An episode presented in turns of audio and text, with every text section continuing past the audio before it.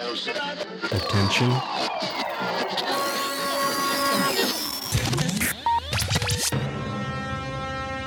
T minus 90 seconds and counting. All systems are go.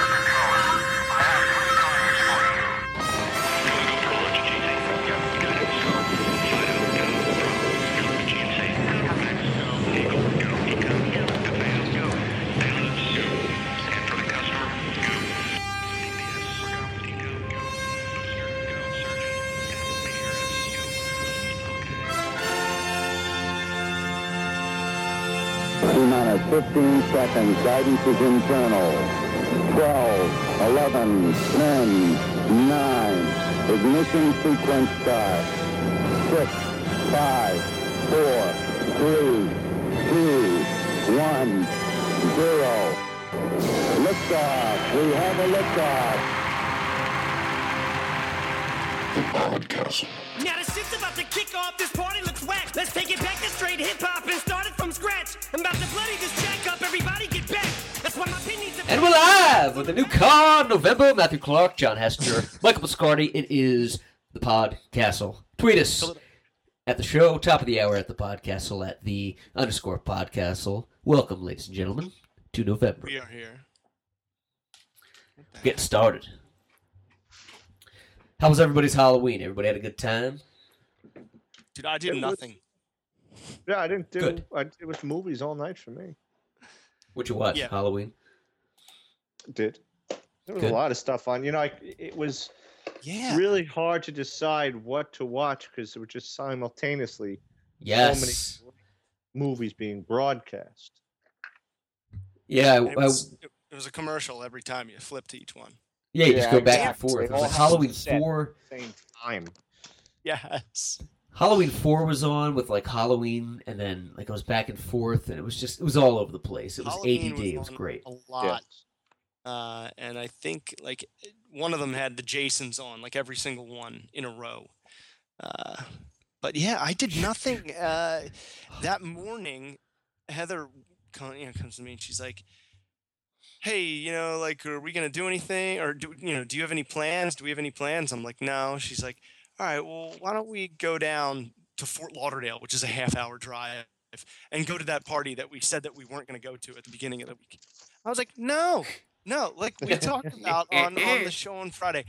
If I don't have plans, then I plan to do nothing by myself, and those are my plans. Yeah, because that's the worst is when you just you have no plans in, in the horizon. You plan on just kind of relaxing, and then someone's like, "By the way, don't forget you committed to pick up eight people and do that four-hour drive to the desert." Oh, so I got to get muddy now? All right, you know what? Instead of doing nothing, which I know you're really looking forward to doing, I'm going to ask you to dress up in a costume and then drive in the costume 40 minutes south and go hang out with a bunch of people and drink. And then at around 2 a.m., we're going to decide if we're too drunk to drive home or if we can, or if we have to just crash here on the guest bed that's like a couch, basically. And then you do the wake up without like toothpaste and everything, and it's like you just want to get home. Yes. you drive It's a lose lose situation, no matter what happens. Yeah. The worst is when you sleep over somewhere after you've been uh, drinking heavily, and you don't have any of your amenities, and it's like someone you know but kind of don't know, and you sleep in way too late, and then you feel like Ben Stiller and Meet the Parents, where you wake up and you're like, "Hey," and everyone's like, you know, dressed. You were all a bunch of strangers.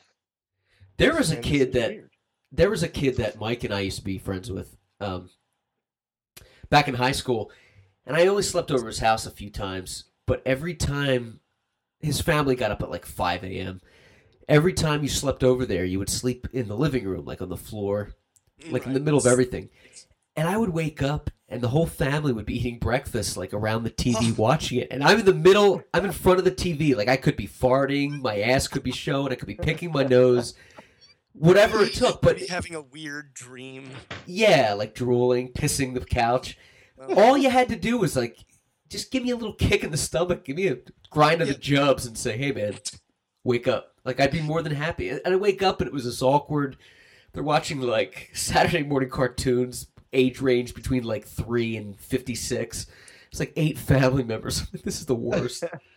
Yeah, they're all around Yeah, the and you just want to tell people whenever they say, "Oh, you look so comfortable," we just wanted to let you sleep. No, no. Now this is very uncomfortable. Yeah. I'm up and it's late, and it's not comfortable for me. This is worse than anything. You, you must just pour ice water on my face at like three in the morning because this is terrible. Piss on me. Just get me up. Yup. I even I, carved the jack o' lantern. So uh, uh, anyway, Oh, uh, that's traditional. I Nice. ended up I ended up getting out of it, and Heather's like really good friend surprised her from New York, so she went and hung out with her and did trick or treating with like her niece. So I was, you know, solo Jones. I was all alone. I I, I was living it up, and I loved it. But I had this giant pumpkin that I got, and I still haven't carved. So I'm like, You better "Eh, get I guess I'll carve it. I guess I'll carve it now. And you know when you're kind of like just you're not seeing anything. You're looking at the pumpkin and you're going, I have no idea what to put into this thing. Even the idea that I originally had now is it's just not going to work based on the the shape and the girth of the pumpkin. What's the idea? Is it the Star Wars My- theme? No, no. It was just an H, you know, for Hassinger because you know we're getting married Oh, yeah. and I saw this cool like Tim Burton, A Nightmare Before Christmas H in my head.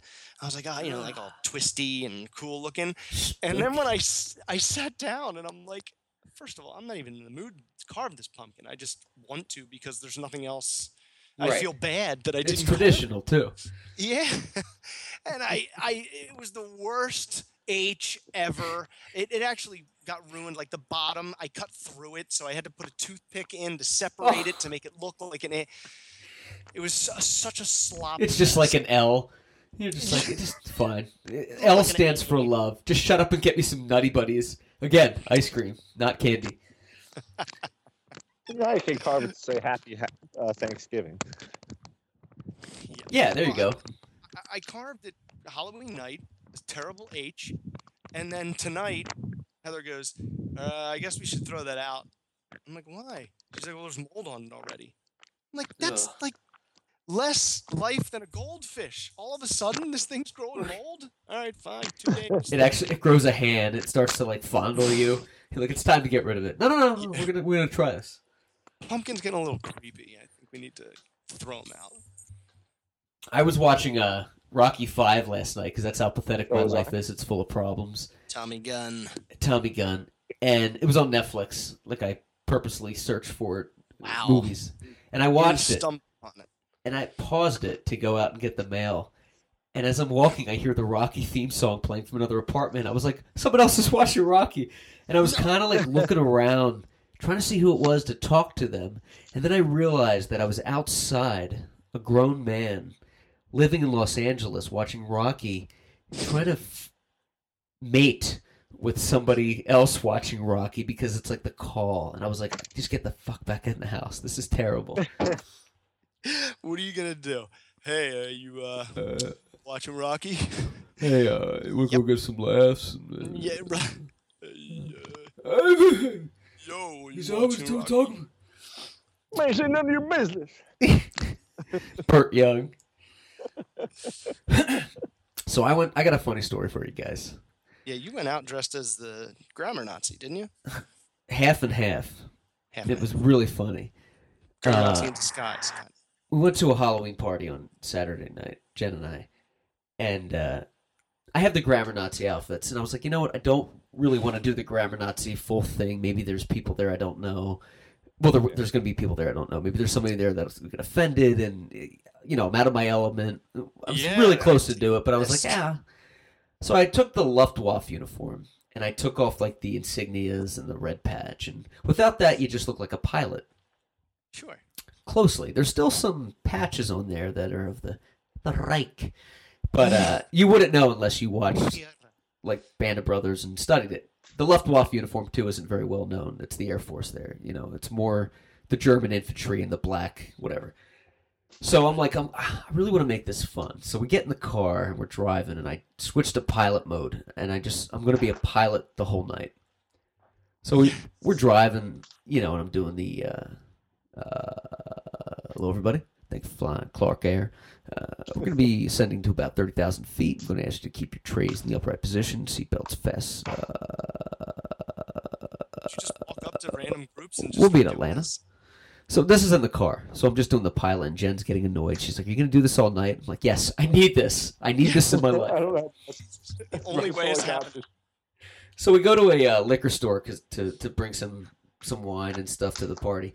And I go in, and the guy behind the counter goes, "Hey, Captain," and I'm like loving this. I'm like, "I need this." I'm like, "How you doing?" You know. So Hello, we get to the party, and uh, people are like, "Oh, it's a great costume." And I notice people are staring at me. Everyone's in a costume too, and my costume's nothing spectacular, but people are staring at me. Mhm. They're trying to, and, and I can tell in their eyes, they're trying to Trying figure place out it. what's that. They're trying to place it. There's just something I can't put my finger on. What Exactly. is. They're trying to figure out if I'm a pilot or a Nazi, and they're, they're watching because I don't have the ABC thing. So either I'm a pilot or a Nazi at this point. It's not even the grammar Nazi. It's like a very offensive man. So people are looking, and I'm like, whatever. This guy comes up to me, and he heard me tell a joke, and I said, "Yeah, I was going to be a Malaysian airline pilot, but I couldn't find the uniform." Hey. And he comes up to me and he says, "S- uh, "Excuse," he's stuttering a little bit. He goes, "Excuse me, sir, sir, are you, are, are you, are you a pilot?" I said, "Yeah, it's a great costume." He, and he goes, "Wow, that's that, that's cool. Are you, are, are you a pilot in real life?"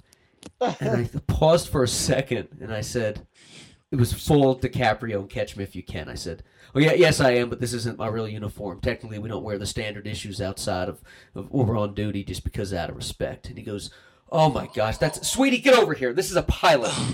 and Sweetie. and it, my dad had had his pilot's license, so if you don't know anything about flying, I know enough lingo to bullshit you to where I'm convinced. Yes. So I was like, "Yeah, well, you know," he's like, "What, what do you fly?" and I said, "I fly a DC-8, which is like out of commission." I said, "I do. I think they are." I go, I do the DC-8 out of the Philly to Houston run. Uh, I've been doing that for about three years now, but I'm still a co-pilot. I'm trying to get my wings all the way to, to, to be able to man the aircraft, which doesn't make any sense. But he's he's eating this up.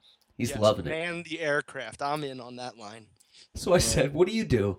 And he says, "Oh, I'm I, I'm an English teacher. I just do stuff about grammar. Not never in my life that I would break character and be like, Oh. no, no, wait, wait, wait, wait."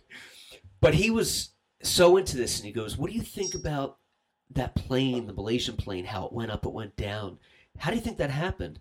And I said, well, depending on the yaw rate and the amount of yoke that they're doing, the hardest part about flying is the taking off. See, once you're already ascended at about 30,000, mm-hmm. it's easier to maintain going down. But when you're taking off and you start losing control, it's kind of out of the, the, the, the problem of the pilot. So I would say that the, the, the factor that that went down so quickly was probably pilot error or instrumentation failure. And he goes, mm-hmm. oh my gosh, honey.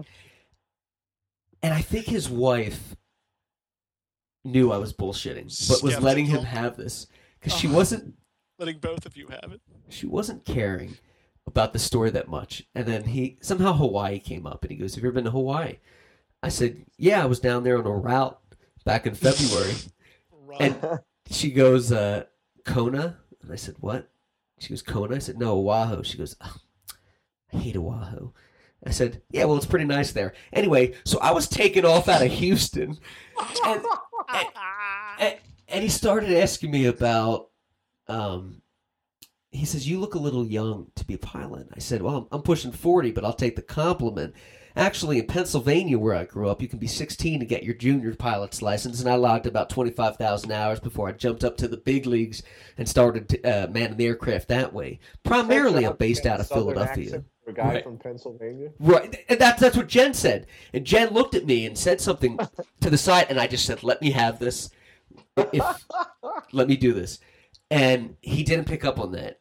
Um, so anyway, I, I wanted to kind of get out of there. Like, the fuel was running low. I was on fumes, so I just said, "Hey, it was nice talking to you. You know, thank you." He goes, "Thank you so much. Thank you so much for for talking to me." I said, "Anytime, sir." Um, so you know, I'm walking around the party. It's like a band there. It's this crazy like house. There's like all kinds of stuff going around. Huge People are still looking at me. And this old guy, he had to be in his 80s, look with a suit, comes up to me, and I knew this guy could see right through the bullshit. Yeah. And he Oh, goes, no, there's "That's." always one of them. he comes up and he says, "That's a great costume." I said, "Oh, thank you." He goes, "That's a World War II uniform, isn't it?" I said, y- "Yes, sir. Y- yes, it is." And he says, "It's not American, and it's Oh, it's not really Polish. Whoa. It's a German uniform, isn't it?" I said, "Yeah, yeah. It's the uh, it's the Luftwaffe. It's a it's a joke." And he goes, "That's really clever. I'm gonna guess your dad or your grandfather didn't give that to you, did it? Did he?" And I said, "Nope, nope, no, no, sir." He goes, "It's very clever." I'm Norman, by the way. It was totally this nice guy, but I thought this guy was gonna grab the mic and say, "We got a Nazi!" Nazi! Five-year-old war criminal. right. So that was going on. It's it's all fine. And then finally, these girls come up and they go, "You are so cute. What what are you?" Oh. And I said, "Oh, I'm a pilot." They go, "Oh, because we were looking at you and we thought maybe you were a Nazi." I said, "Oh no, no, no, no." Certainly not. Clearly, there must be some complications due to the cost of imagination. and then I realized everybody there was trying to figure out. There was another pilot bit there, by the way, who actually looked like a pilot. He had like the wings that were. He was like a modern day pilot, and I come in with this outfit, Oh, and no. Everyone's just kind of looking, and I, I really wish at that point I just went full grammar Nazi and just dispelled the, you know, at least I could say ABC. It's harmless, or went as like Frankenberry because it was so. There was like a lot of ethnic groups there, and I don't want to. I don't want to offend anyone and get like my head bashed in. right. So So you showed up as a Nazi. yeah, I'll It was tell you, good. I felt, speaking of military uniforms, old military uniforms, I went to a vintage clothing store uh, oh, they're the best. three days ago, I think it was. Uh, It was the, no, uh, yeah, October 30th. I think it was the day before Halloween. And I thought about getting a costume, but I didn't. But anyway, I was trying on some old World War II Army and Marine jackets. And these were what they called the Eisenhowers. They were kind of high cut. If you ever saw, you know, pictures of Patton, he had the poofy trousers with the boots, you know, the tuck- Yeah. Oh, yeah. boots. A- And the High coat only comes to the waist it's a pretty big selection of them, actually. And I thought this is kind of cool. You know, I, I- I might like to have this as just sort of a collection. But man, I didn't realize how- I felt really big. I felt like a big, strong person, and I'm not. But these things were- were so tight. Every single one of them was so tight. Barely could even get an arm in. Oh. So, goes to show you how how little the soldiers were in the generations before us. They, You mean physically big? Like uh, you felt like a giant in these things? Yeah, yeah, physically, yeah. Yeah, because they were. Uh, I guess they were a lot smaller then. the average size man. And you got to figure it was probably worn by some, you know, seventeen-year-old private who, Oh, yeah. Yeah, kid With right out of high privates. school. Yeah. Straight Vintage stores are cool like that. You can find some gems. There's a place not far from us called Hidden Treasures. It's up in the canyon, and it's a vintage store that sells old props for movies, like old clothes, for cheap. So you could get like a leather jacket for, uh, you know, it was a prop in some movie for like ten bucks. Reminds me of Tasmania. Hidden treasures. Hidden treasures. It's hidden. Nothing hidden about it. They It's a had pervert that works yeah. I- there. But I also tried on this '70s jacket, and uh my wife said it looked really good in it. I actually thought about buying it. It was uh, early '70s period, and I reach into the pocket and pull out these glasses. It was an old pair of bifocals somebody left in the in the pocket. Then I Ben reached into the other one. Then I reach into the other one. Did you take a take little 'em? capsule. I don't know if it was like an old vitamin. Oh, it's a cyanide pill. What? There's white stuff coming from his mouth. No, it's part of the costume, sweetheart. It comes the the dysentery and the plague come with the costume. it's turning my skin yellow right now. It's anthrax. It's okay. He's just he's. I don't know why Karen's from Brooklyn. He's a soldier. He uh he can handle it. No, I can't. Call nine one one. It's a joke. He's on a podcast. His hair just fell out. Yeah. I want to give you guys an update. I'm almost done the. Uh, I'm almost done the website for the uh, for my fat site. I do. A, I have a fat fetish, but I'm almost done the podcast site. Uh, I got some cool bios of you guys. I'm ready to push it live, but I, I created a really cool banner. It's It looks cool. The it's Jaws with us in a, in a boat, um, Did like a really? rowboat. Yeah, yeah. I didn't put it up on there. I didn't make it live yet, but I created it today with the. Uh, it's basically the jaws of the woman, and we're like in a boat with. It's the same picture as us with the background, with these like shit-eating grins. Like our faces are larger than the boat. like a true Photoshop. Oh my god, dude! I gotta see it. That that, that It's good. We've been talking about this for months. It's coming up. Remember, I was like, "Can you do that? Can you can you make it look right?" You, you pulled it off. It's pulled off. I think it's pulled off. Glorious. like gonna pants so you can see my. so the website's coming along, website's coming along very feverishly and appropriately. and when it, when do we go live? Fuck it.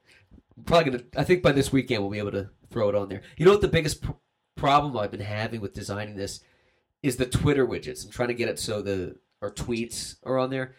Twitter stopped using everybody's third party widgets to make it look cool. So you have to use like their widget, which is very limited and it's bulky. Like for Yeah. as progressive as Twitter is, they don't Yeah. make it very easy to the developer's soul.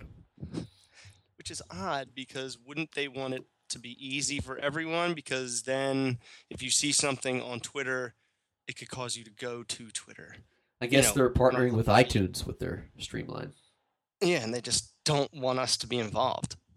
By the way, I, I resubmitted to iTunes two days ago. I switched everything up and submitted it, and it said Really? it said the same thing. It said we'll contact you if there's any problems. Okay. Make sure there's no problems. There's no problems. I checked the feed with as I did the last time on this site that checks your feed. It said everything was good. So wait a minute. So they say we'll contact you if there's any problems. What if there aren't any problems? Do they still contact us? Or do we have to contact them? Do we have to send you out to Silicon Valley with Luca Brasi or something to walk Yeah. into Apple Yeah. with- headquarters? Coletti. We do. And I check the uh I check iTunes, you know, each week to see if we're on there. It's we're not up yet. Son of a bitch. The artwork is the right size, the file's the right size, the feed's good, everything is legitimate. It just doesn't go through. Well, we'll get there one day. Hopefully, by like the time we do the 24-hour podcast, we'll be able to post. That We'll be able to submit one more time with our fingers crossed. Come on, there's a charity with us this time, just to prove it. We did get it. We should just piggyback on somebody else's podcast. Like, can you upload our shows too? yeah, we're on the dick. We're on the the, the guy cast on Guy Tunes. They're the only ones that would take us. Well, that's exciting. The pod, Yeah. uh, the website, uh, that'll be big. That'll be huge. That's where we can all converge. And instead of like a piece here and a piece there and a piece here on social media, we can just slam it all into one orgy. We'll just put it into one stew. Exactly. Let me ask you this, No. if I may. What the hell is wrong with people? With Mike Biscotti! The hell's okay. Well, today we uh, we had a loss in, I guess you would say, the Hollywood community, right? Who? Uh, Who's that? Fred Thompson, part of Hollywood. I lost you for a second. What's that? All right. Well, anyway, let's get down to the brass tacks. Who? So, one of the things I've known commonly occurring when a celebrity passes away is everybody fights to get the first RIP in on their social media. Oh, God. Wait a second, real quick. Who, who, who passed away? You cut out for a second. Fred Thompson passed. Oh, away yeah. today. Yeah, okay. Fred Thompson. My apologies. Yeah, the first RIP. I knew him. And everybody, you know, they did it for Amy Winehouse. I mean, obviously, when Robin Williams passed away, the, the Michael whole world was very heartbroken, as I was too. I think I read a total of one rest in peace for the late actor who died of lymphoma today. Oh, poor guy. And why? Is it because he was a Republican, an evil Republican senator? Is that why we just Ooh. Americans are uh, just not sympathetic. And in fact, there was, let's see here, this, this was kind of funny. There was actually uh, an article posted uh, that somebody did put up. So the one that I did was a, a newsbreaker, Fred Thompson. And let's see if I can find it. It was written by, well, we'll keep the, the writer anonymous. But uh, it's from Gawker. He Gawker. writes for Gawker. A legitimate source.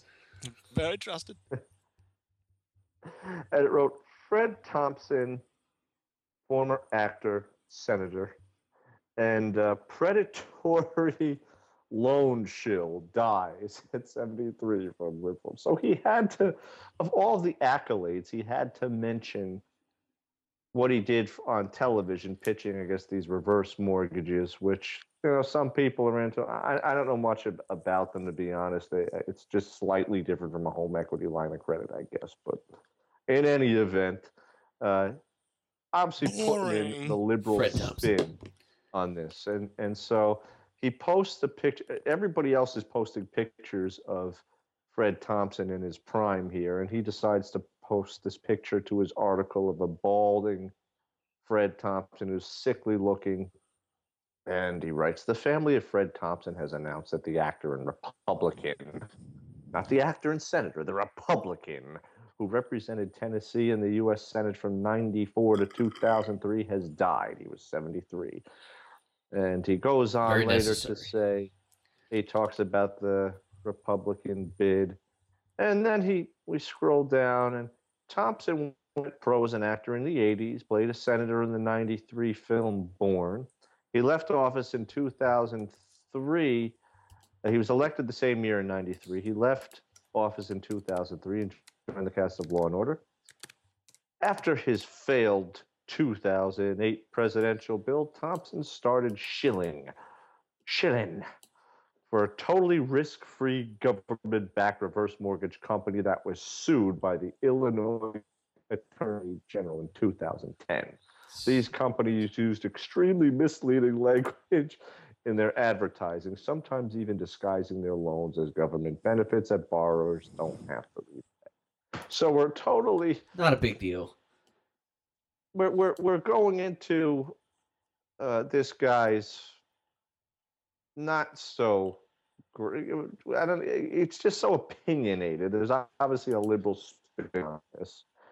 Uh, you know, no respect for the dead, obviously. And as I noticed, nobody in the acting community seemed to put up their all right. Why is that? Is it because he was a Republican? You know that you can't. He could be a phenomenal actor, but he's a Republican. Probably. I don't So think it's a big deal. I I, I, I Wait, posted I posted on Twitter a few to see it. Yeah, I posted on Twitter a few days ago. If you if your rebuttal to any argument ends with a post from Upworthy, Gawker, BuzzFeed, or Distractify, you've already lost the argument. I mean, these are just these are just clickbait sites that pop up overnight. You know, Yeah, And, they're uh, not like journalists. They're they're just like Yeah. you and I. It's it's just bullshit. And like because it's on a website, it has more you know like credibility. But Yeah. i- these people, like these articles, I even read them for like Entertainment Weekly. They'll do like a review of game or of uh, you know The Walking Dead and why so and so is still alive.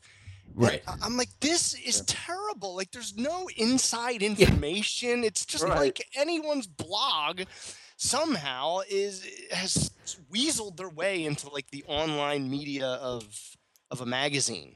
Right? Yeah. Like he died on the equinox of the sun's third turn, which means he will reanimate as a life form.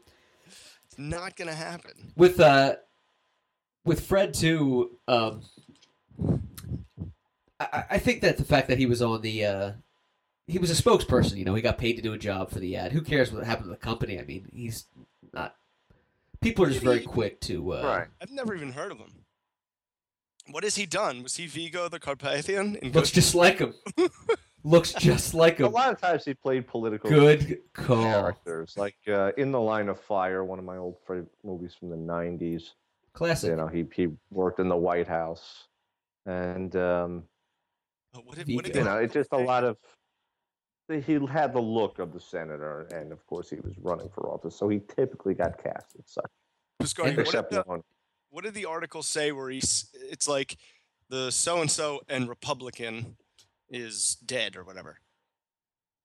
What was the article? Yeah, well, what did he say? What did they say first? Eh, but remember, he they described yeah, him that was it. That was it. The actor and, and Republican. Oh. You need to I- The actor in Vermin decide. and Republican to me.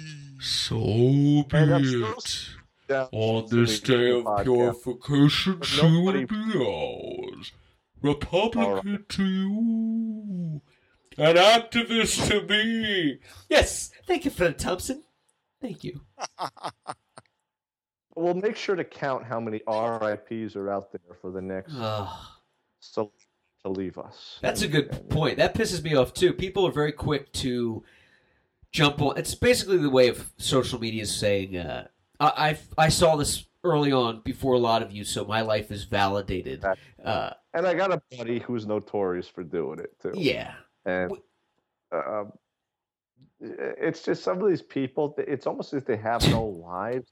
I, I mean, I really got people that I read their their stuff, uh, and I say, "You're just waiting for somebody to die I'm waiting In for you to die. or for s- because you got to write about it or you got you got to share something and you know i get some people they they're obsessed with like the classic hollywood i guess there's a web page or a fan page classic hollywood you know dedicated to the garbos and the hepburns and the spencers and The Montgomerys. um, you know and they share all these these articles about their lives and and uh, you know you might want to get one of your own Yeah, ha- maybe have a little credentials to yourself. It's like the same people when a celebrity passes away through some roundabout way. They you get that in LA a lot too because everyone's an extra or whatever. You say, "Uh, I remember working on a show that Fred was a guest on, and I wasn't on that episode, but his vibrations were in the room, so I, I kind of know him.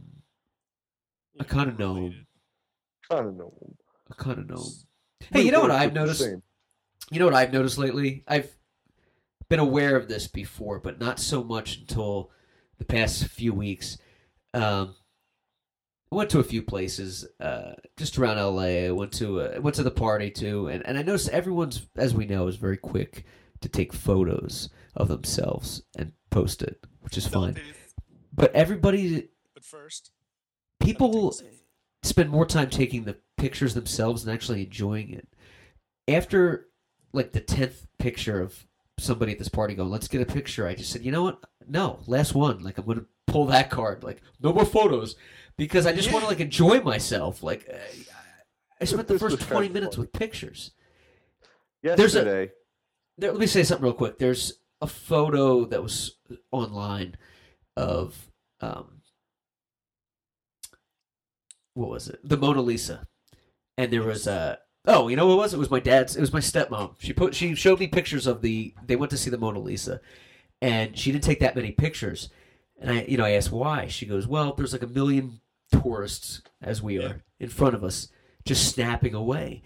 And this is the most photographed redistributed image in the world. Like you don't need to take a photo of it. You need to just look at the real thing and Yeah. enjoy it. You could Google a photo of it, and there it is. Yeah. what what benefit does a photograph of a painting give you? Just enjoy the art. My, my, my point is, my yeah. friends.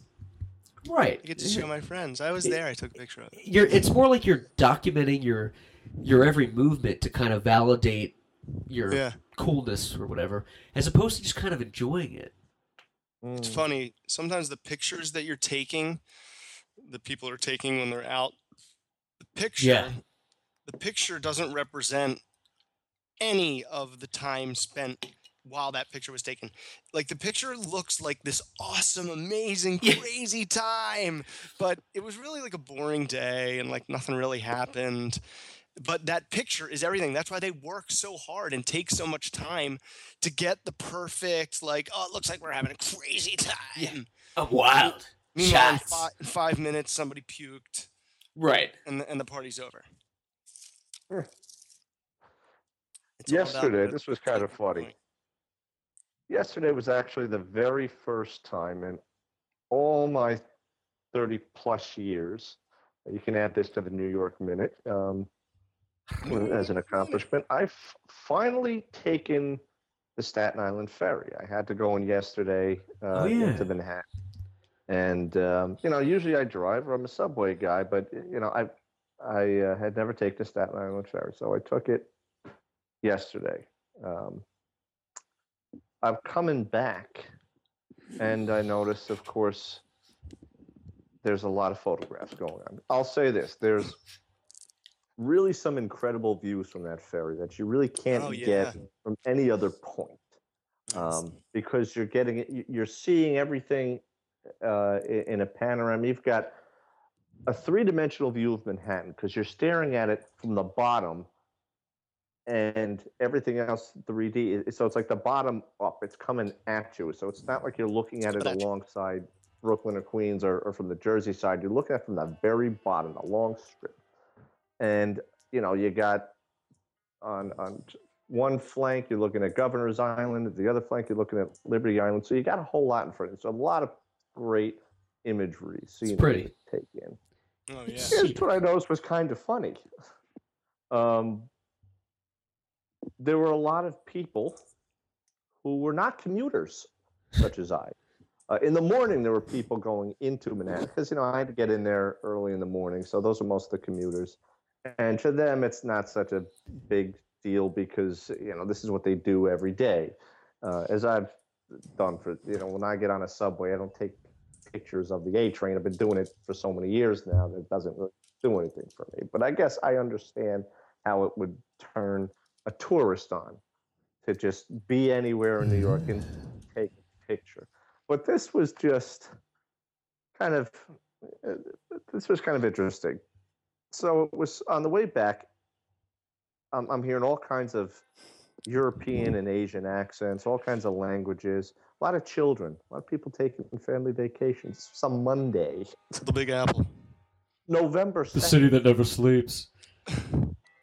in the middle of the afternoon. I'm looking. Everybody's just lining up to take pictures on the Staten Island ferry. And I'm thinking, are these people going back to Staten Island because nobody really take picture takes pictures of Staten Island.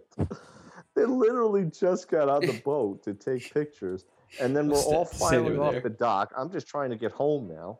Right. and You're we're all filing out like a like a herd of sheep. I'm the only one who's making his way out to the pickup. Everybody else got right back on the ferry going back to You know- Oh my gosh. because you have to get off the, the, the ferry that lands, and if you want to ret- turn around and go back, you have to get back on the next departing ferry. Um, so yeah, that's what people just Oh, they wanted God. to get their pictures, so they, they got on the boat. And what was also really funny, I thought everybody seems to be pulling their kids out of school or something? Is it normally to have a week off after Halloween? Because a lot of people are on family vacations. What a shitty vacation. Might as well go to L.A. I see that. I see families taking vacations in L.A. I'm like, that sucks. I want to start taking selfies at, you know, unexciting places like 7-Eleven, like me at the Slurp machine, like doing a selfie, be like, "Hey, uh, Raja Abu, can you get in on this? Hey, living the dream, Or like at the gas station. right in the shitter, Filling it up. In the shit. McDonald's drive-through." Yeah, people are just so quick to uh, document everything. Like, like just like Jon said, you hit the nail right on the head. You know, you're just sitting on a boat waiting to get somewhere, and you're like, "All right, everyone, get in. All right, Yeah, uh, right. make a funny face, uh, show some boobs. No, Wow, rock star!" around that selfie stick up there. I mean, what do you what, taking long enough to use as a Yeah, the Correct. selfie stick. You should be able to beat someone in the head with I'm- that. Selfie. I got a selfie stick. It's about nine inches, and my pants cold my dick. Really got- Yeah. I don't know. People love to uh, document everything.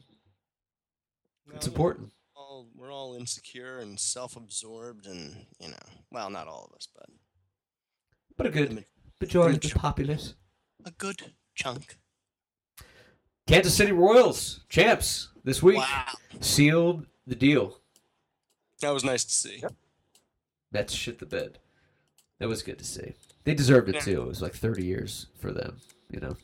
Experience always pays off, man. I mean, the Royals were almost there last year. Then out of nowhere, this upstart pitching staff of the Mets and a couple of guys on the you know in the lineup just get hot.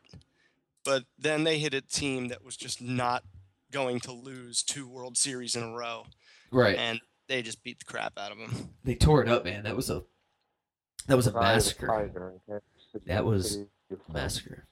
The first pitch was an inside the park home run, and the first game went like 14 innings. That was yeah, it was like amazing. past Everybody said it was so exciting. It was a five-hour game. I, I turned it off probably by like the fifth inning and said, "Yeah, I'm still not into baseball again." you you turned it off, but you're actually at a, a sports bar where everyone's watching. You just go up and turn the TV off and unplug it. Nope, yo, oh, yo. No, I don't want to watch. I'm done. I'm. It's so done. funny We're in a sports bar. Every there's always that one television that has the closed caption sitcom or um, or, or drama or something. Yeah, who's watching that? Nope, we're going to turn this off and watch Right. uh, General Hospital. We we have uh, every apartment building and complex and condo and uh, neighborhood and whatever has the loud sports fan during the day. We have a place that does that, but it's not during like any games that I even know that are on. Like I don't know what they're watching, but there's no football on, there's no baseball, and they're like, "Yeah, he scored," and I'm like, "What are they, what are they watching?" There's nothing. There's no important game on. Yeah, it's probably European soccer that someone's got like on some rip-off bunny ear antenna. you know, funneling it in. It's about time we start rounding them up and collecting some cards, checking identification for some papers. Papers. There's just Speak- certain times of the day, though, that and certain days of the week you just can't enjoy a sport. Like when I was in Afghanistan, I watched the Super Bowl at like five in the morning. Can't do it. It was the Giants Patriots. Yeah, you can't. I Yeah, just said, Well, "Can't do my dick." to it. can't do it. Yeah, somebody. My nephew was in London, and he uh, is he lives in South Carolina, and he was, he was watching the Panthers uh, Colts game last night, like 2 a.m. I guess. At 2 a.m., he's watching football. I, I, I That's could be like on board for that if you still have a wind. True. Shady the cat. All right, tweet us at the podcastle at the underscore podcastle. Mr. Lord Jon Hassinger is going to be giving us a little bit movie review by Brett. Yes, thank you. Jon, I think you have something on deck for us. How dare you throw that kitty against the wall? How dare you? SPCA is en route. and Peter is with them. No, I, I gently laid her on the bed. There's a bed right there. Don't wave the finger of death. Shady. You didn't say Now the magic word. my Ah, ah, ah. All right, so Brett eating Katzen gives us some movie reviews. Uh, tonight on deck, we have Everest, which uh, I'm actually curious to hear about this, about Everest, because I saw the trailer for it and I thought, my first thought was, that it looks really boring. And then my second thought was, this could be awesome, like alive or something like that. So I'm really curious to hear. Yeah, uh, I uh. I'm interested too because I haven't read it yet. Uh, here we go. It's difficult to critique a movie like this because the main character is a mountain, but I will do my best. so, this is a true story about the 1996 Everest disaster that claimed 12 lives and is documented in Jon Krakauer's book Into Thin Air. Okay, so this is a book. Krakauer himself was one of the survivors of this truly awesome tragedy. Don't hate me for calling the death of 12 people awesome because I'm not. But I feel the word fits this event as a whole quite well. Until the earthquake in Nepal early this year, this accident claimed the most lives in the history of this great mountain. There aren't many movies out there that can utilize a mountain as a character, but Everest is there front and center. She is a beast of nature and she decides who lives and who dies. Don't worry, I won't spoil that for you if you don't know the story. So, if the mountain is our main character, this film utilizes some pretty impressive support from some of our modern, modern cinematic heroes like Jason Clarke from Dawn of the Planet of the Apes, Jake Gyllenhaal, John Hawkes, Eastbound and Down, Josh Brolin, Sam Worthington, Robin Wright Penn, and Keira Knightley. Damn. Damn. Damn, that's a lot of actors. That's a lot Damn. of Uncle Phil. quality Ooh. actors. Uh, where'd we go? Directed by Baltasar Kormákur. Sorry, Baltasar, I just wrecked your name. Who is really coming into his own as a director with each movie he makes. Everest is brought to life in ways that should only be witnessed on an IMAX screen. Okay, so Okay. that I kind of assumed that. Biscardi trying to connect back on? Yeah, yeah. I'm, I'm punching him in. Okay. Um, I'm also punching him on. Yeah, Everest seems like one of those flicks that you have to enjoy full, like Disney's Earth or something like that. It's got to be in your face. It's got to be it's larger than life. It's monstrous, so it needs to be on a monstrous screen. I think I just heard a poop. That was me. Um, it might give some people vertigo, but IMAX 3D is really the way to go. If you go into this movie looking for an action film like Vertical Limit, you will be disappointed. Okay? This is more like hmm. a version of 1991's K2 with Matt Craven and Michael Biehn. Do you guys know what that movie is? I Can't can't- remember it. Michael Biehn. What's it called? 92. K2. K is in King. Man Productions. Yes, it's one of our first features. It, it Isn't flopped at the box office. the No, I'm not familiar with that one. But is he drawing similarities between the two? Between Yeah. K2 and He's saying this isn't like a big, you know, over the top blockbuster. It's like a, you know, a well done film. The, the film for 3D. I thought it looked pretty awesome. Though.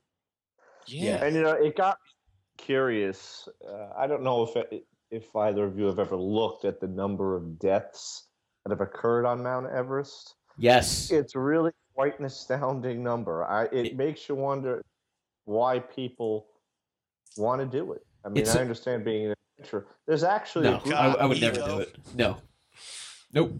Nope, couldn't I will my- never see it. There's over 200 bodies on Mount Everest. There's websites dedicated to it. If you go up there, you will see like bodies in the snow, preserved. Yeah. Because no one's gonna get them and carry them down because they can't. thousand years from now, they want to be the next Iceman. Oh my God! There's so I'm looking at the images online. It's just endless. Wow. And there's expeditions that That's go not up Mount right Everest. now That's Watts. are like overcoming a terminal illness, and they think that they're invincible. I guess now that they they've got Oh. nothing. If they survived an illness, that now they want to. Yeah, go you beat climb it. cancer. Doesn't mean you Yeah. can beat Everest. Right. Big difference. Bit of a situational change. Bit of a different thing altogether. Now, But imagine at the same token, imagine surviving it and being able to say that. oh, pff, you should get the key to the city. Oh, there are pictures of black uh, of frostbite that people have on their fingertips, and their Oh. fingertips are just black. Holy, disgusting. I don't think I. In I fact, could. I, know would it never do it. Don't need to. Some people make it to the summit, some don't. Some live and some die. I won't tell you who, but I will tell you that the ticket price is worth finding out. See this movie on the biggest and loudest screen you can. It's totally worth experiencing. I like how he says the the mountain is its own, you know, like it is a character. Yeah, I like to- that. One of the how that- elements, Yeah, like how that comes across. Kinda like Wilson in Castaway. or Lost, the island is like a, a character in itself. Yeah, or Roseanne, her appetite. I was gonna say the couch with the Afghan on. I don't like walking to 7-Eleven, let alone climbing Everest. Like that does not sound good at all. Yeah, that is that would take years to like be ready to even attempt.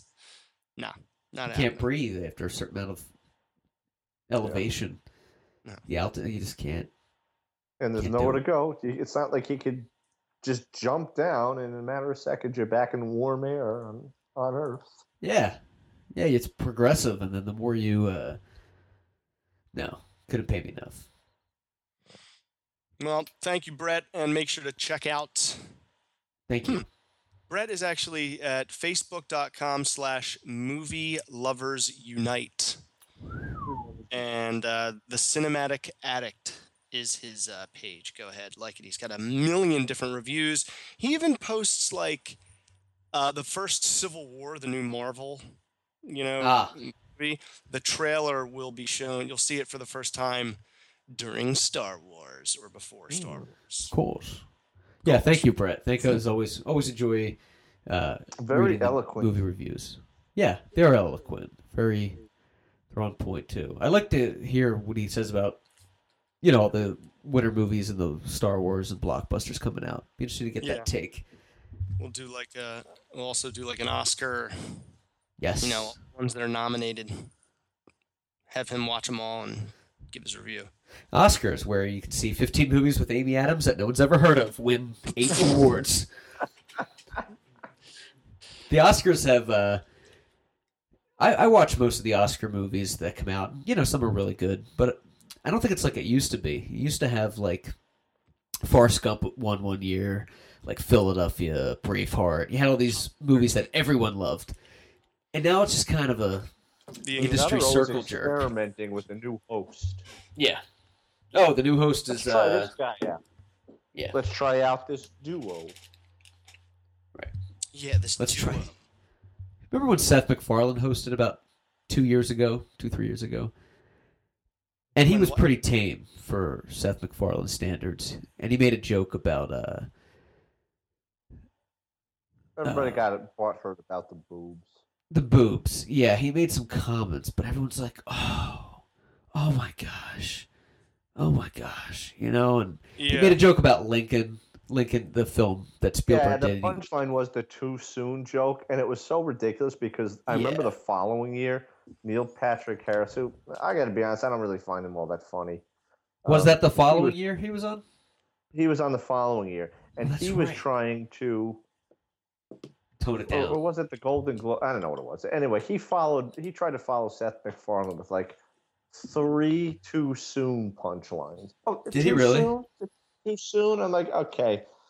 Stop riding coattails here. Come Yeah. up with your own material. I Well, thought and- the way Seth MacFarlane delivered that was very funny. Seth MacFarlane too. That wasn't even scripted. He said, uh, you know, Lincoln was a huge hit. There hasn't he hasn't seen a hit that big since Ford's Theater or something like that. Yeah. And everyone was like, oh, oh. And he's like, too soon. It's 130 years ago. Yeah, right. So, yeah, that's Yeah, that's Patrick that's Harris too much was- of a mainstream audience for that joke. There, you're gonna get people going, "Oh, poor honest Abe. Oh, I remember it like it was yesterday." Shut up. Abe. if She's this is about of gold. 2003, and Michael Moore had won an Oscar, and of course he was Yeah. talking. He made a political blurb on there, and Steve Martin. I think this may have been his last host of the Oscars, and and he really zi- he threw in a zinger. I just thought it was genius. He said, "I just came from backstage, and the Teamsters are helping Michael Moore into the trunk of his limousine, and the house just erupted. It was a Oh, that's perfect good. delivery for Teamsters. He's a great host. He's the man. Who Just hosted the most? I think it was uh was Billy Crystal host the most times? up think there. so. Um, Maybe it was uh let's find out right here. Whoopi Goldberg used to be known for doing it. Yeah, I think. Oh, it's Dom DeLuise. hosted- No, it's Don't tell him. Whoopi. Whoopi. I like Whoopi. Whoopi. Yeah, she was in on after September 11th. I remember she had the uh, L.A. to New York tribute thing at the Oh, end. yeah. Like it, that was that was good. Bob Hope. And then it was uh, Bob Hope. I, I thought that um, Hugh Jackman. It was kind of interesting when he he put on a pretty great show for a guy who also knew he was not going to be a part of the Oscars that year.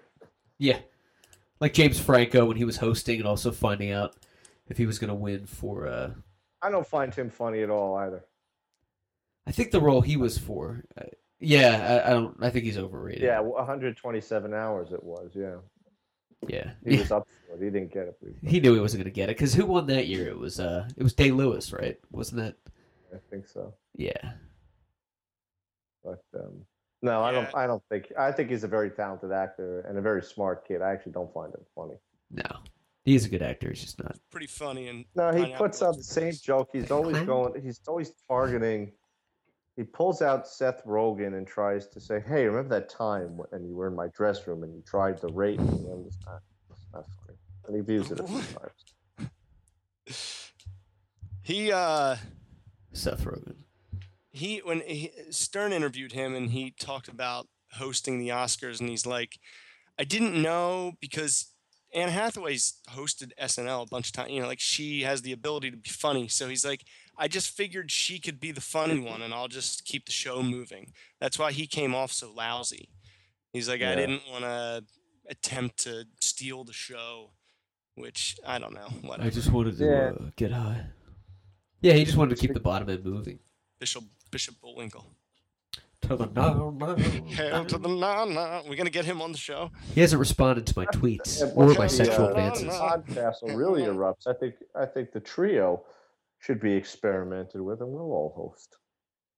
With a what? We'll start with it. We'll do the first trio. Experiment with the trio. The three of us will host together. Host what? The Oscars? The Oscars. Yes. Yeah. All right. We're Jesus, look how long I have to. There's a joke right there. How many times did I have to spell it out? Yo, that would be the funniest. I thing ever. am Jub. It's like we're gonna have some. We're gonna have three podcasters that live in Florida, New York, and California. They're gonna host the Oscars this year. I bet you the ratings would be insane because people would just tune in to see how bad we do. That's what they should do. Have three nobodies. Genius. Come on. We come out and do a, the song and dance number, but everybody's doing a different song. Mike's doing like New York, New York. Jon's doing, you know, Wiz Khalifa. I don't know why. Hey Ya by Outkast. Right. 2003. Hey. uh, I'm coming out doing like Eve 6, Here's to the Night, like an irrelevant song that just depresses you.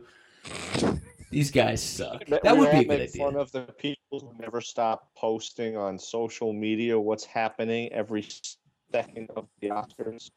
Just oh, Yeah. threw out a napkin. I like making fun of clickbait. Eight Yes. birds that had a bad day. Number eight will blow your fucking mind. Coming up next, which 16th century dog are you? Click here and take this predetermined quiz of questions about food and colors. Or my favorite, a man said a word. What he did next will blow your fucking My mind. favorite show is this pill. Right. This anything that starts with this pill. What Yeah. have they gotten into now? I What really he did next. Try Limitless pill though. I don't know if I mean- it's mm. just clickbait bullshit, but I want to try it. If you can work the word Do it. murder into the first as the first word of any headline, Yeah. someone will notice your headline. Or sex. You could have like murder by the Royals to the Mets in the twelfth inning in their World Series champs. Right. Murder of crows was seen frolicking gallantly by the East Hill Cemetery. My favorite is uh, all news media trying to capitalize on the police scare, brutality, craze. So they'll be like, They're beating us. cop, white cop arrests black man. Right. And then like you click on it, it's like arrests him with kindness by showering his family with gifts after he read something, or you know, uh, I mean, it's just whatever it takes. It's sad. It's sad actually because like CNN and other uh, major junkets are using that clickbait thing, and it's just You know, like, is this main character going to be killed off of your favorite show this week? And then you click on it. No, he is signed for season six and seven. right. Uh, Is your wife having an affair? see officially announced through project casting and all these other um I, I I don't know if they're clickbait or not, but uh, they they announced the Dickbait. Glenn death is official. Like the, he got through the coronary report. Right. The, the fictitious James Devildy from Summit County, Georgia, confirmed that yes, the body is Glenn. Yes, he's dead. it's real. That that's another thing What too that John touched on earlier. I'm, I'm a huge Walking Dead fan as well, but once you see the scene where Glenn, spoiler, dies, uh, he's dead. I mean, he was eaten by zombies, and then you see all these articles posted on social media of well, no? He could be alive because the way he was laying, I'm like, you know, the way he was laying, he was getting eaten by, he was getting his face Yeah. eaten off. I, I, I, you know, it's like people were sorry to see him go. Now, I got a heads up actually back in Texas from uh, a comic book nerd who said, "Be prepared, he's going to die in this season," because I read the comics. So it should A be loser. much as of a surprise. Oh, But, I'm sorry uh, to hear that. But that's He- yeah, he's gonna I, I die. spoiled the alert a long time ago. I, I read the comics. In, episode, oh, in issue 14, version How bad it would 23. have been if he, if he actually, if you found out he had lived, because how much would that suck? That would be such a ridiculous scenario. Like you said, Yeah. oh, he fell a certain way, and the other guy was on top. They were eating him instead. And then after they were done, the zombies were so, the walkers were so full, they just dispersed, and he just Ugh. got out of there. If Glenn lives, that's going to really discredit the show for me. That's going to really hurt it. Because that's stupid. I mean, he, he, he died. You know, have some balls. And, you know, kill off a main character. Do a, a Sopranos kind of thing where somebody famous gets whacked and that's it. Don't do. Uh, he co- he came back because even if the guy did fall on him, I mean, they would still eat Glenn too. I mean, Glenn's not just going to get up and walk away. They're going to be, you know. I don't know. He should have died in the last season. He got shot. Yeah. They just keep reeling him back. Glenn's head blew up, but the way the brain trajectory landed is he is just a breathing neck right now. But they're going to reattach his head and he'll return for. I mean, there's really Brad. nobody left except uh, three characters from the first season. Yeah. Yeah. Who? It's uh, Rick, Carol, Oh yeah, Carl, Daryl. Daryl. Who was actually, I was told, Daryl was, if you're a comic book nerd, I was told he and his brother are supposed to have died in the first season, but they didn't. But Oh. that's what the Daryl's not even in the comic. Oh, really? His brother's in the comic, and that's who uh, Norman Reedus uh, Oh, yeah. auditioned for. But they just liked him so much that they created Daryl. That's right. They created Mhm. because they liked his. They liked the the actor so much. It's like in um, in Lost, the the fat guy with like the long curly hair. He was auditioning for something else, and they created a character for him. He was He auditioning for his YouTube channel for the Samurai Swords. Mike, have you seen this guy? B. Billy K. I don't know. on There's- YouTube. I didn't hear about it until Jon brought it up. There's a guy on YouTube who looks like the, the guy from Lost. He's this guy's got to be like 400, 500 pounds, Yeah. and he cuts things in half with a samurai sword, and he does like the motions like he's you know a Spins- ninja, yeah. and uh, it's just insane. And the swords are legit, like they're real samurai swords. And then he has this huge sword that looks like it's from uh, thousands of years ago, from like Scotland. stole it. He's won. Time travel. And this is the next. you- Well, we got to get him on. We Yeah, got we gotta get these guys on. we need That- this guy. That's what the podcast was good for. Is get these like B-list YouTube guys, exactly. you know, on the air. We should do that. Let's get him on, and let's also get uh, uh, Bishop Bullwinkle on. He hasn't been active on Twitter in a month, so I might just have to email his website. But uh, Hasn't been on Twitter. That's not good. he's probably touring. He's got a very hectic schedule. Yo, his website, this kid, Billy BK, Fat Swordsman. Com. he should square off with this ISIS fat swordsman. What ISIS Fat Swordsman? Uh, it's probably too tasteless to talk about on the air, but this is they call There's him no the butcher. limits. It's nothing tasteless. I dressed up as a Nazi. Yeah, they call him the butcher. The I, it's this butcher. He's like 400 pages. Probably the biggest Arab My I've ever seen. picture of. But he's a big son of a gun. He carries a samurai sword, and so he he's I guess maybe a, a little more um, humane in his killings because he he does a one shot to the, the head, and people watch him in the middle of the street while he does this So you know, not something we necessarily need to talk about, but uh, He chops people's heads off in the middle of the street with his huge sword. And he's said, fat too. He's a man of larger girth. He's a, ma- a Stature. man of Stature. very generous proportion. He's a big, scary guy. Generous. well, fat fatswordsman.com is not loading. Like, what the heck, Billy Uh, BK? There's a video too I saw of a, of a man of larger Good. girth. Uh, his friends were shooting with a paintball gun, and he's like, he was doing a video. It was like this kid, you know, probably like 15, large, and he was doing like a Steve Irwin kind of thing. He was in the middle of a creek on a log, and he goes, "These are the waters of," and then one of his friends shoots him with a paintball, and he goes, "Ow, knock it off." Anyway, so anyway, mate, I'm here, and, and then they shoot him again. He's like, "Cut the fuck out, guys!" And you know how like a a large fat person when they get mad, like they they kind of squeal a little bit. They're like, "Shut the fuck up!" So he starts screaming and crying, and they just keep nailing him. And it's like sad, like you know, it's it's It bullying, funny, I guess, but but it's it's, really so funny. fucking funny. I've shown people that video. You've seen it? Uh, and I've oh yeah, I'm I think you it. showed it to me the first time. Oh, I've thank- showed it to them, and I've said you're going to laugh. You don't have to know what what this is. about. I'm not going to tell you what this is about. I just know you're going to laugh, and it doesn't feel a laugh. It's that funny. Here it is. I'm gonna I'm gonna play a clip. It, it, it'll get you every time. It's really funny. It's got it's got a lot of views. Isn't he trying to be like the crocodile hunter or something? Yeah, yeah. He's trying to do like a. Here we go. He's trying to do like a. Yeah, Steve Irwin kind of thing.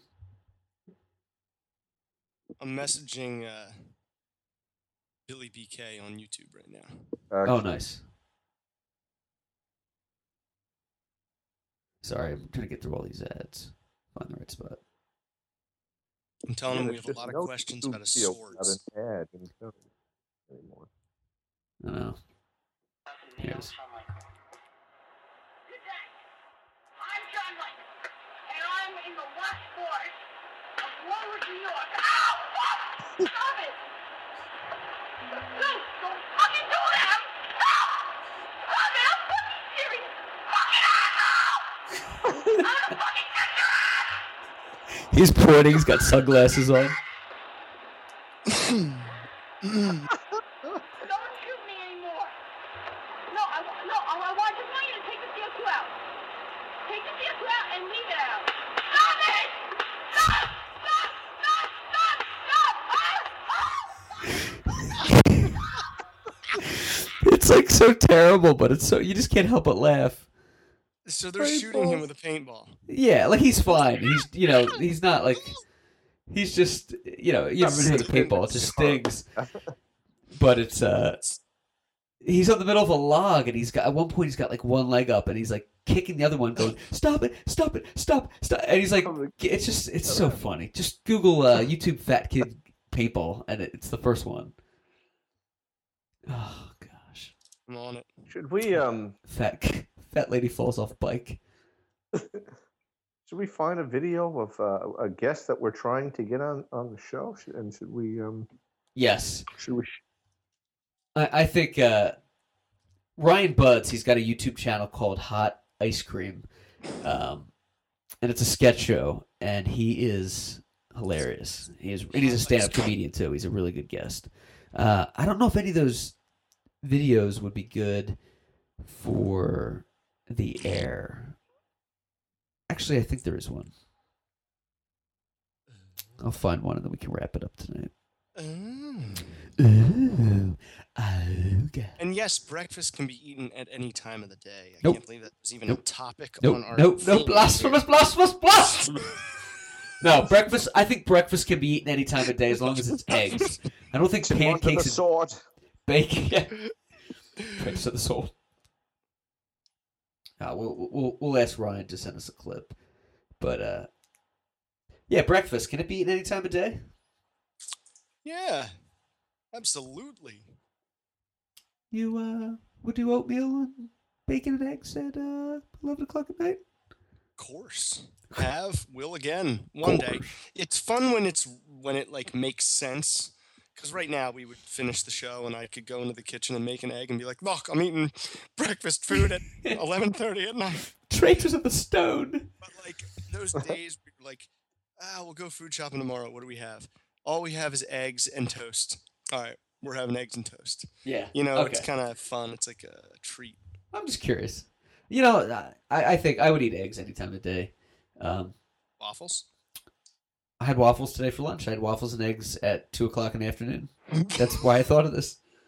See, uh, waffle, waffles and eggs at lunch. How did you feel when you got back, got back to work? Like shit. No, I felt like I just like I just woke up. You're just like so sleepy at your desk. Somebody made eggs and waffles for lunch, and uh, I said, uh, "They said, Matt, do you want some waffles? I heard you don't do breakfast at, you know, later on in the day." I said, "Who told you that? Like, where did I say that?" And then you hear one of my coworkers in the other room go, uh, "Yeah, Matt does it. He thinks it's weird." And I was like, "Did I say that?" They're like, "You did once." I'm like, "All right, well, it is kind of weird."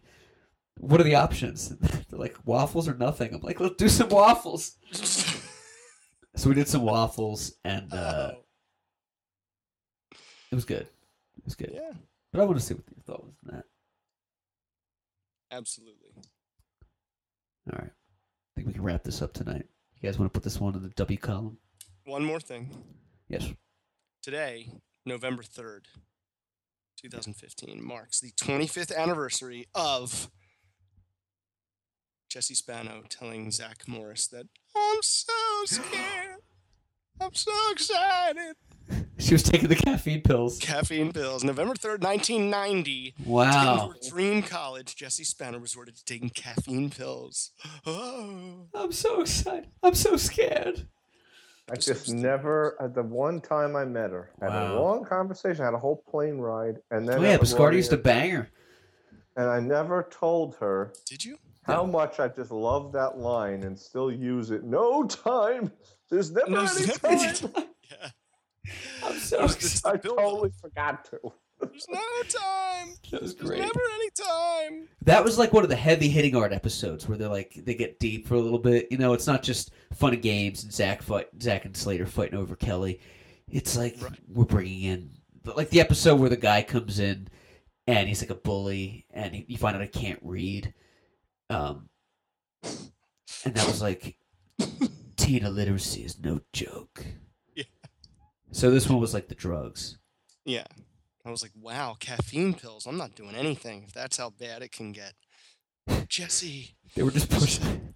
She's like passed out on the couch, you know, like from like heroin wearing off. Like she's just like, Ugh. but it's really just the caffeine pills wore off. that show pushed the boundaries. Very PG version of drug overdose, which I guess worked out because it scared me. The- Saved by the Bell used to push the boundaries to things that are like totally fine, but at the time they were like, "Oh my gosh, what are they gonna do?" Like when they had the interracial kiss between uh, Lisa and Zach, everyone in the audience is like, "Wow!" Like they, their eyes were melting. Like Saved by the Bell really just took America's head and blew their eyeballs That's out of the socket. Too far. Yeah, We're just not there yet. I just want to play the Pointer Sisters for an hour and a half. People are like, "What's going on?" But yeah, Saved with the Bell. Uh, that was a good show, man. They they they had some of those episodes that it was basically like open sesame, insert dynamite because it just blew your brains out. How Fine exciting! contribution to America's youth that uh, Aaron Spelling had with that show. Yeah, a I fortune. was watching Saved by the Bell while I was waiting to ship out for the army. They had it playing on this big screen TV, like the old big screen TVs. What like for, for Yeah. morale? All right, guys, you're gonna go fight some of the worst people in the world. Here's the episode where Max pulls out a fake rabbit out of his hat. Yeah, this makes me want to go kill. The one Carla Gugino. She was the uh, guest. Oh, You know, when she was like a twenty something, maybe She's twenty hot. years old, nineteen years old. Uh, probably it, actually, it's probably a teenager at the time. Oh, yeah, They're all a lot older, I think, than they were supposed to have portrayed. Yeah, I remember uh, a lot of those shows did that. Like 90210. Who was the guy that all the chicks loved? Um, not uh, what's his name? Luke Perry. Yeah, Dylan. He was like 35 and playing like Yeah. a teenager. He's like 60 now. Yeah. Listen to this. So there's just like a million posts about Jesse Spano and that episode. And here, this girl, uh, I'm thinking she might be 20 years old. So here it is. Here's her, here's her post. All I remember this episode. I was little, 10 or younger, coming downstairs at my grandma's house in PJs at my own special time on a Saturday morning. I remember knowing Jessie was addicted to her study pills and knowing, and knowing it was real serious because she was being crazy and I was real worried. She got addicted so quick and just wanted to study more and more. It seems Sounds like a pretty good deal. study Er- pills. What? Who told her they were study pills? It's called Adderall. Right. I remember Mr. Belding was on an episode of The Walking Dead. I forget his name, but he was so Dennis Haskins. fat. Yeah, he's a big So dude. Fat. He's. I, I met him a few times. Him and I had a conversation, um, once, and I tried to follow up with him, and it was so difficult because I didn't have his like telephone number or anything. So I, I started like tweeting him. I still have the feed somewhere on my my Twitter, and uh, Hey. I said, "Hey, I really like you to be on Show Your Shorts." And he goes, "Oh, Matt, I'd love to. Uh, when can you have me on?" I said, "Well, let me, you know, send you some shows." And he goes, "Just uh, private message me your your phone number, and I'll, I'll give you a call and all this." And uh, I was like, "You have to follow me for me to message you. Like, I, you're not following me. We're just talking on Twitter. I, can you follow me?" And like, he didn't understand it. He's like, "Just just message me." And uh, so I, Hey, I hey, just what is going on? I just texted him my number and I was like, "Here's if you just want to call me."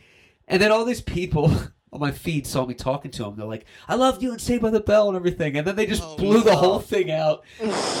And uh, I was like, you know, it's too much work. And then he went to. He's like a big wrestling enthusiast. He was. He went to. Uh, yeah, he went to like Georgia to announce whatever SummerSlam or whatever was in Atlanta in the past three four years, and uh, I kind of didn't get back to him, and he he kind of lost touch. But it was it was so hard to try to get him to commit to a show because he's like just he didn't really understand the dynamics of Twitter.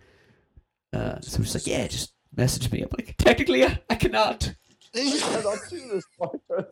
Listen, you old. You're supposed to be the principal of the high school. Why do you not understand? Hey, hey, hey! What is going on here? You're not following me. Is what's going on? You just ruined my life. Yeah, man, it was uh, it was tough. But he used to uh, do karaoke at this place in Burbank uh, called Dimples, like every night. And he was always wasted, singing Journey, drinking beers. Dennis Haskins? Yeah, Yeah, he is huge. Like when Jimmy Fallon had them all come back on, except for Screech, uh, and they and they remade like a scene. You want to know- Remember, remember that? Yeah. How good that was. phenomenal. And he looked so out of place. Pregnant. He came strolling in there like Shamu. She's in the splash Dennis, we zone. hope you can uh, come on the show. Love to have you. We'll take your brother Rod. Oh yeah, He's the even though- better building. Even though he turned out to be dick. Sorry, Kelly. I'm uh, not feeling so good. I'm not feeling so hot. That feels like a kill. Matt DiMarino uh, had a Save by the Bell theme party about two years ago for Halloween, and I said I would go on Facebook, and I forgot about it because I have ADD, and you know, unless you're prodding me with a, didn't really care. a electrical re- re- reinforcement every morning, I'm gonna forget. and I got a. T- it was like Halloween. I was like sitting at home, and I got a text, and it says he's in full costume, and it says Belding says you're late. I'm like, oh shit, Oh, I got nothing. Who else is Damn. there? Is Zach there? No. yeah, right. Is is Kelly that? No. Yeah, never. Nerdstrom was there. Nerdstrom. was awesome. I forget about that guy with the Elvis statue. Nerdstrom. you know, Mario Lopez probably made it the biggest of all of them. But what's Yeah. so funny is it really took him a long time after that show. Like he was just taking so many odd jobs. Yeah, he was hosting like Still all these like make- daytime crap. Yeah, and then finally E Entertainment picks him up, and he's a huge personality. He's everywhere. Yeah, he's doing like New Year's and everything. He's like uh, he's like a Ryan Seacrest. He's just shaking Yeah, his. he's got Uh, flawless, unbalding hair. He's got the rip, uh, the perfectly bleached teeth still, and and uh, Huge and like dick. the yeah, huge probably dick, gotta that's lovely. something now. Right? big penis. Yeah, he uh yo, he was really good as Slater. He was like a good guy and a bad guy. Remember like sometimes you hated him, sometimes you were like, Yeah. okay, he's cool. He was good. He was a he was a jock, a little rough around the edges, but still kind of sensitive with a heart of gold. Yeah. He kind of knew how to work it. He was a he good actor. Jesse, made him a face. Remember they did the uh, what I should have said theater, and they both had like tights on, and uh, Slater took off like uh, his, you know, shirt, and he was like prancing around like a ballerina. Yeah. Why were they allowed access to that restaurant at all times of day? Like there's stoves and you know there's all kinds of hazards, and they're letting these kids run around. And what was with the guy Max too? They had the guy Max who was like the uh, He was like the owner. he was the owner. He was a magician. His name was Max. Right, and he would like pull out stuff out of his pants like a magic trick, and then go serve you food. Yeah. Hey, here's a quarter I just pulled out of my dick. Here are your fries, and you had the chili con carne. Was it no onions? Because there's there wasn't onions in it, but since they came out of my pants, there's a big one in it. It was just weird. Yeah, and then he went away, and uh, that guy Jeff came, and then he stole Kelly. Jeff was so handsome. Ah, but Before then we- after after that, after Save of the Bell, nothing. That guy Done. never saw him anywhere because everyone hated him. Hated. Him. he stole Kelly away. It was like the guy from Ghostbusters, the EPA guy. Eh, Right. Speaking of sitcoms, uh, Full House. You know they're coming back with Fuller House. How Netflix. much more full can we get? I mean, San Francisco is the most expensive city to live in the country next to New York. You know, It's and you have these- according to this latest statistics, more expensive than New York. Well, there you go. Yeah, it's, it's number one.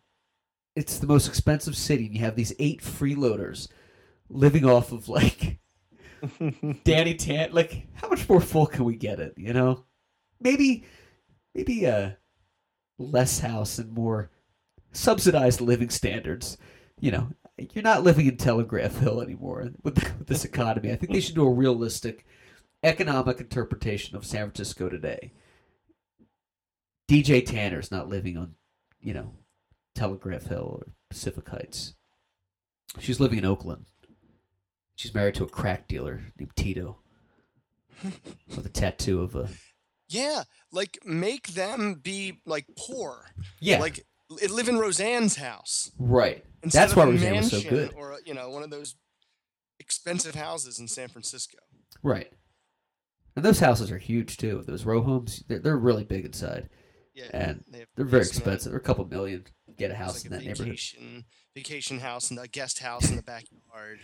It's huge, and that would be interesting. But no, they'll probably be in the same house. With Kirk Cameron playing with himself upstairs. Saget will be dead. Dave Coulier will be dead. Stamos will be alive. They I should have. Fa- they should have the Connors from Roseanne move into the uh, Full House.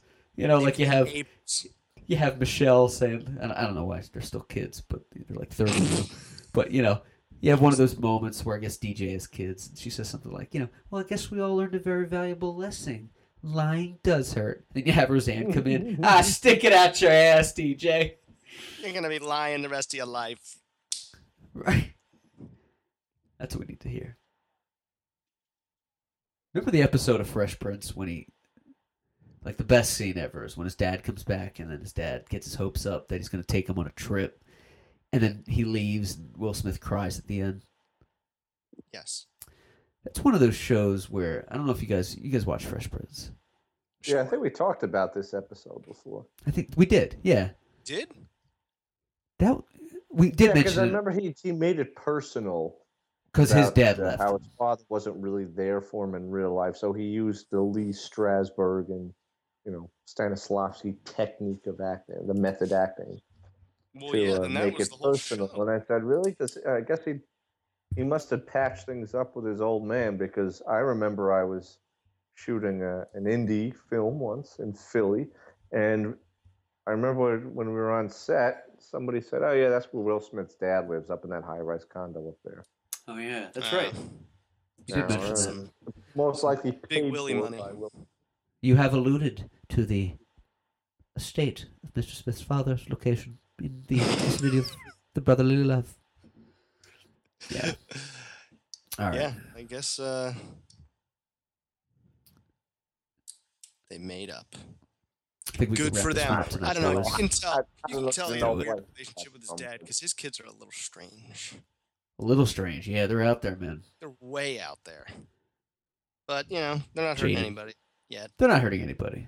Yeah. Tweets their own. Live and let live. Bona and let bona. Erection. This picture, this picture of Andre the Giant with Arnold and uh, Wilt Chamberlain is pretty amazing.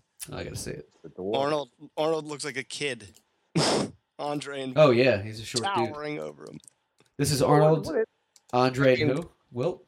Wilt Stilt, I think. Andre was built at seven foot four. By the time he died, he was apparently like six foot six. Wilt Yeah. Chamberlain, well, he had to have been about seven six. Oh gosh, yeah. I think it's- he had sex with like sixteen thousand women. So he says. Wilt the Stilt. and he's just a dwarf in this photo. It's amazing. He looks like a little boy Oh my gosh. who's ripped. He looks like an actual action figure. Earl the Pearl Monogoat. Earl the Pearl. Earl the Pearl. All right, now that we got the rehearsals out of the way, let's start going live. All right. Yep. Let me know when we're recording. I'm loose. I'm loose. Got my balls hanging out. This has been a lot of fun. Uh, don't forget to tweet us at the podcastle at the underscore podcastle and uh, check out the new website coming live soon. Please, uh, thank you again very much to Brett Katzen for the review. Always love it. We love you. We're, thank you for being our friend. Thank you for being in our lives. All right. Good night, everybody. Thank you. Matthew Clark with Michael Biscardi Jon Hassinger saying good night. See ya. Godspeed.